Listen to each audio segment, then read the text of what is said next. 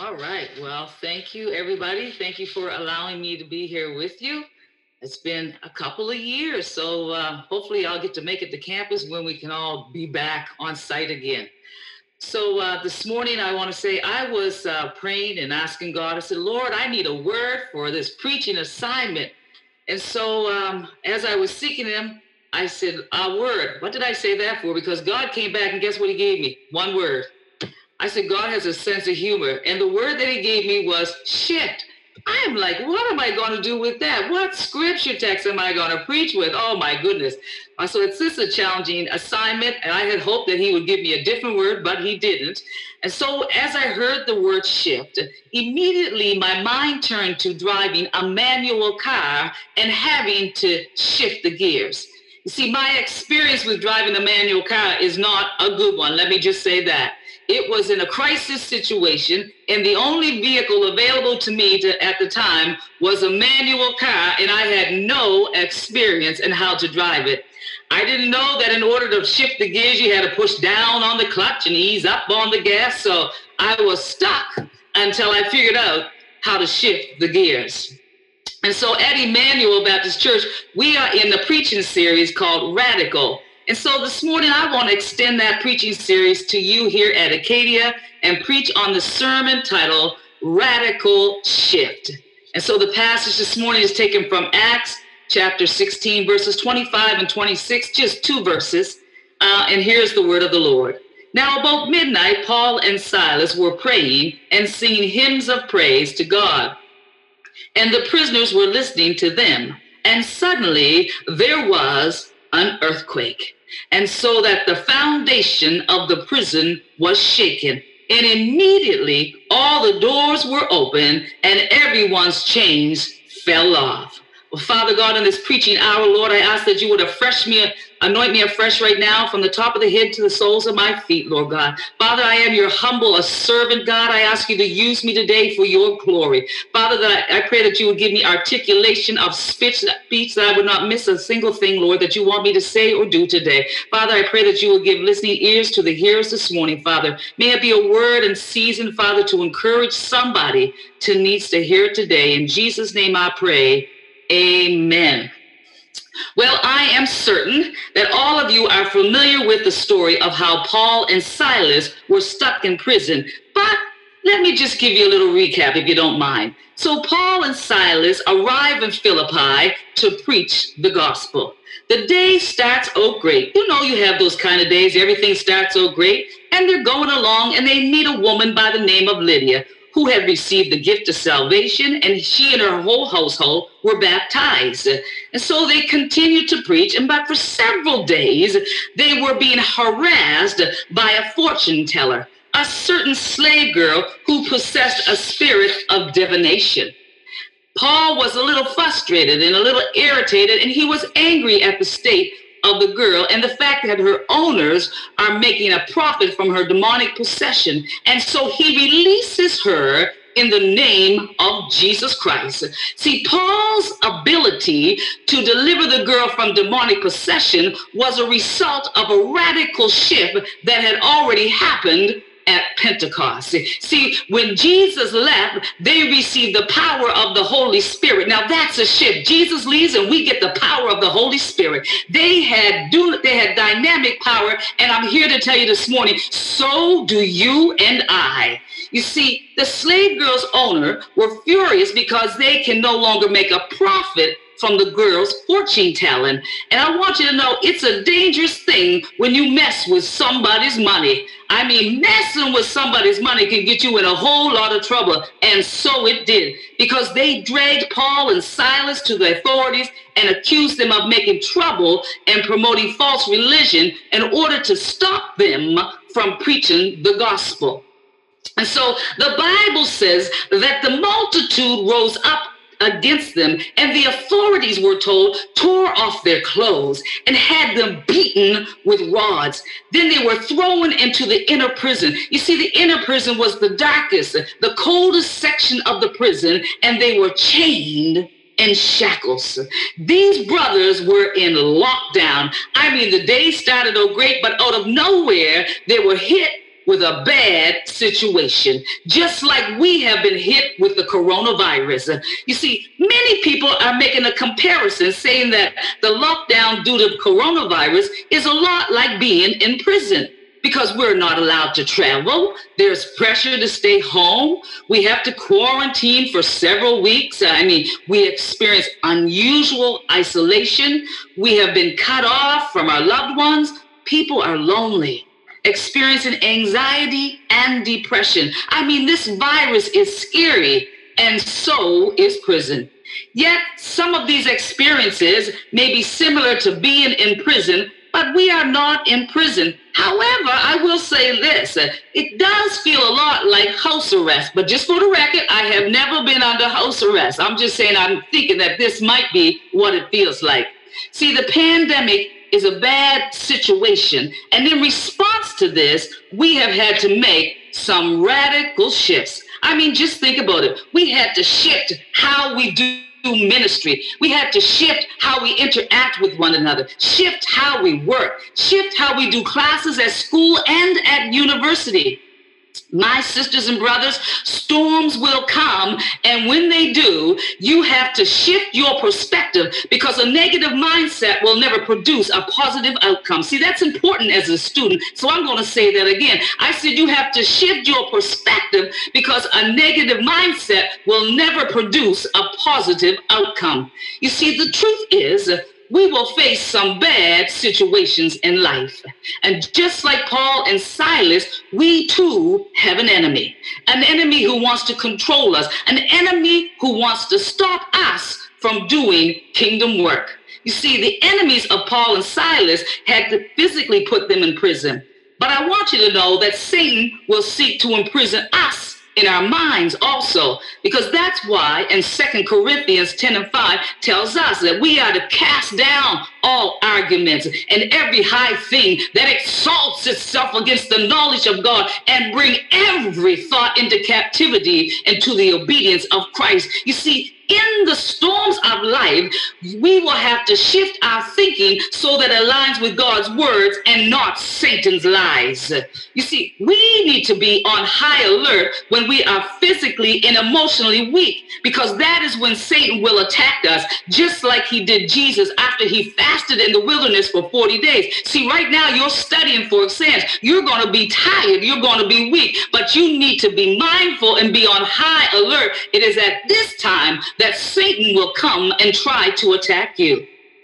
And no doubt, Satan was attacking Paul and Silas spiritually while they were in prison. Satan was saying things to them, I'm sure, that he says to you and I. Things like this If God loves you so much, how did he allow this to happen to you? Are you sure? I mean, are you really sure that it's God that's calling you into ministry? This is a bad situation. Do you really think God will deliver you from this? See, Satan will use whatever tactic he can to wear us down when we are weak. He will pose questions to cause us to doubt God's word and his promises. And when he does, we have got to shift our focus from our situation and back to God's word. For we know that the promises of God are yes and amen. We know that we serve a God with whom all things are possible. We know that we serve a God who can do anything and everything. And so the Bible tells us that it was midnight. See, according to the dictionary, night is a period of darkness. And the theologian Thomas Fuller said, It is always darkest just before the daylight. You see, the darkest hour is the time when the bad events are at their worst. It is the time when people lose hope.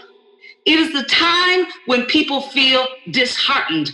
See, the truth of the matter is, if we're all honest, it's easy to pray. It's easy to praise God when things are going well. But can we praise Him in the midnight hour? I'm talking about a midnight hour, an hour when you're trying to finish that assignment, an hour when you're trying to study for your exams. I'm talking about midnight when you want to give up and throw in the towel. I'm talking about midnight when your marriage is on the rocks or you got a bad doctor's report. I'm talking about midnight when you might have lost your job and your finances are acting funny and you don't know how you're going to pay the bills, don't know how you're going to pay tuition. And when your family problems are got you pacing the floor and you feel like Satan is kicking your butt. It is at midnight when you better shift gears.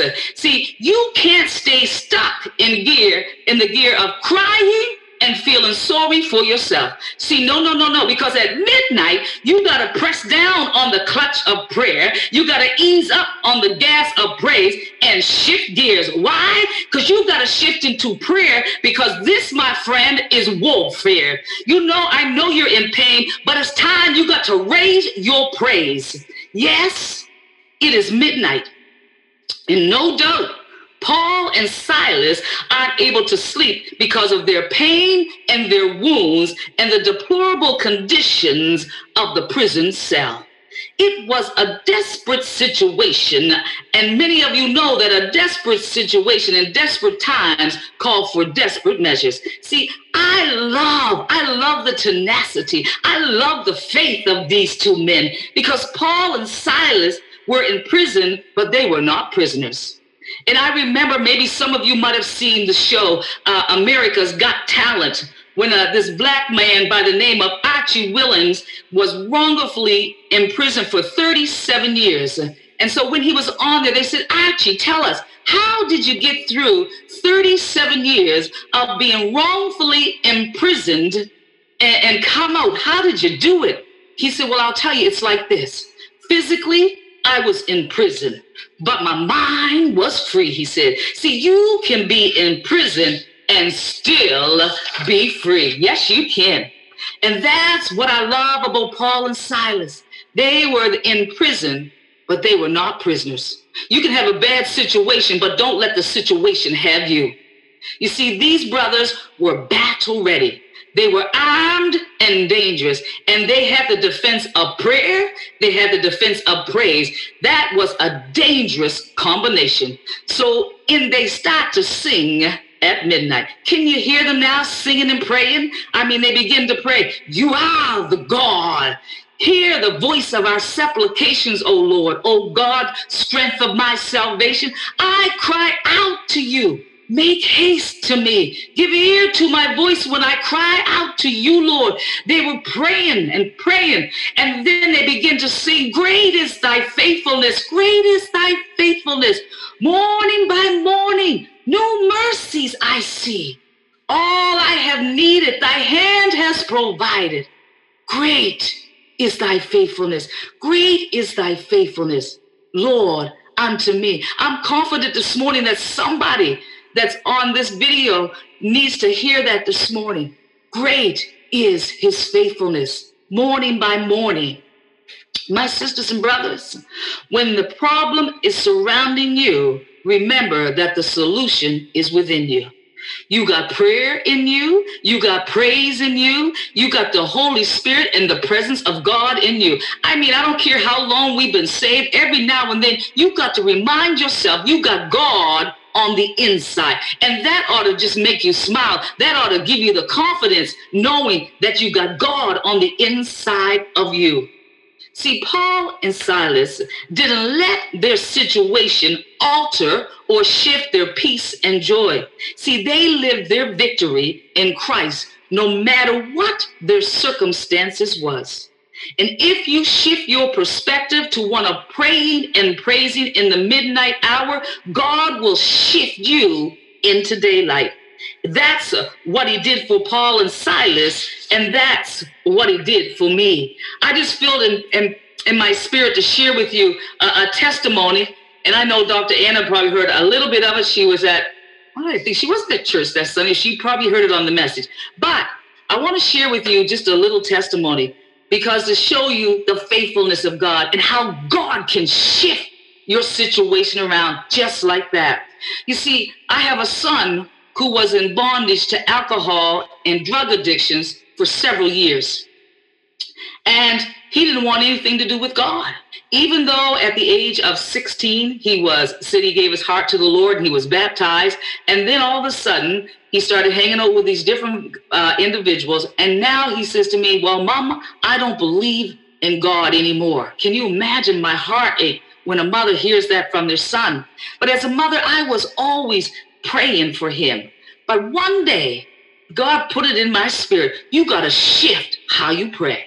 You got to shift how you praise. I said, shift how I pray. I said, what do you, I said to myself, Lord, what are you talking about? Well, first of all, what I did was I found some key people who I knew would be serious about praying about this situation. And so I got them together, and then God put it in my spirit to put my son's name on a piece of paper. And every day for 40 days, I would draw a circle around him and I would declare all the things that I wanted to see in his life. And so this one more night, I was in bed, sound asleep. And the Lord woke me from a deep sleep and said, Andrea, I want you to go to your front step. I was like, what is kind of dark out there? And so anyway, out I go on the front step, doing as God told me to do. So I'm out on the front step, hmm, de-doom. Okay, God is, you know, thank God it was good weather that morning. So I'm out there, and as I'm sitting there, the sun begins to rise. And when the sun was rising, the Lord spoke in my spirit, Andrea, as the sun rises out of darkness, your son will rise out of darkness too. Oh my goodness. I mean, the way God spoke to me, it was so powerful, so powerful. And so then finally, um, as I'm praying, he finally admits that he needs help but he what he wanted to go to detox. Well, I got to tell you, there were so many uh, red tapes and all these things to get him in detox. But God began to open up one door after another. I mean, I had the minister of health actually call and get a spot for my son in detox. And so then after that, trying to get him to go to Teen Challenge, again, he said to me, No, I told you before, I don't want nothing to do with your God. I want nothing to do with faith. Leave me alone. I just want to go to detox. But here's how God works after 40 days of circling around him, day two, after 40 days, the phone rings and it's my son. Mom, I want to go to Teen Challenge. God has been speaking to me. so he went off to Teen Challenge. I want you to know he's home, he's serving God, he's free of alcohol and drugs. I want to tell you, God is able to shift your situation. I'm a living testimony to the power of God to be able to shift it. And I want you to know that He will do it suddenly, just like that. When you least expect it, God can shift your situation. We sing a song at Emmanuel says, Late in the midnight hour, God's gonna turn it around. It's gonna work in your favor. Yeah, wait in the midnight hour. It's God is gonna turn it around. Oh man, if I had a little drum there, I'd beat that for you. And too bad I couldn't play a little keyboard. But you need to know that, that late in the midnight hour, God can turn your situation around. And so then the scripture text goes on to say that Paul and Silas were lifting their voices in song, and the prisoners were listening. They were there would have been all kinds of, you know, I would say really bad criminals, I'm thinking, in the prison cell with Paul and Silas. And I was thinking to myself, now, no wonder those the jails that I work with, the guys would have told Paul and Silas to shut up and stop your praying and stop your singing. But but we see that the fact that they didn't was an indication that their prayers and their praise were affecting the atmosphere and having an impact on everyone around them. You see, when you get to the place of shifting into a place of prayer and praise, you ought to infect your atmosphere, and your atmosphere ought to infect anybody that's in your space. That's the kind of shift we need to make. See, these are the kinds of prayer partners you want in your life. You don't want them prayer partners that pray, now I lay me down to sleep. Oh, no, no, no, no, no. That's not the kind of prayer partner you want. You want a prayer partner who can throw down and stand firm on God's word. And so the Bible tells us that suddenly, suddenly there was a radical shift in the prison. Why? Because the same Holy Ghost power that showed up in the upper room at Pentecost showed up and shook the foundations of the prison. And immediately we're told that the prison doors were open and everyone's chains fell loose. See, as they were praying, there was a radical shift in the heavenly realm and it was realized in the natural. See, don't underestimate the power of your prayers. I'm a living testimony that just because you don't see God doing anything and nothing's not happening in the natural doesn't mean that God isn't shifting things in the heavenly realms because she certainly is. Acadia, as I bring this to a close, Paul and Silas, they didn't focus on their imprisonment Instead, they focus on the one who could set them free. How you respond in the natural will cause a shift in the supernatural. And if you can just get your eyes off the problem and look to the problem solver, God can shift your mess and give you a miracle. Being in prison didn't stop Paul and Silas from preaching the gospel. What should have been an obstacle became an opportunity there for them to shift from preaching in the streets to preaching in prison. See, God is going to present something's going to look like an obstacle to you, but you need to see it for the opportunity that God wants to use you in it. See, we cannot allow a bad situation to place limitations on what God can do with us. Let me say that again. Don't allow a bad situation to place limitations on what God can do with each one of you. You see, an unknown author once said it like this When something bad happens, you have three choices. Either you let it define you, destroy you, or you let it strengthen you. And then I love Isaiah 40 and 31. But those who hope in the Lord will renew their strength. They will soar on wings of eagles. They will run and not grow weary. They will walk and not faint. Let me say to you this morning God's desire is to radically shift us from our midnight situation into a new day. So shift your focus to prayer and praise because I'm here to tell you that late in the midnight hour, God will turn it around. God bless you on today. And thank you so much for allowing me to be with you.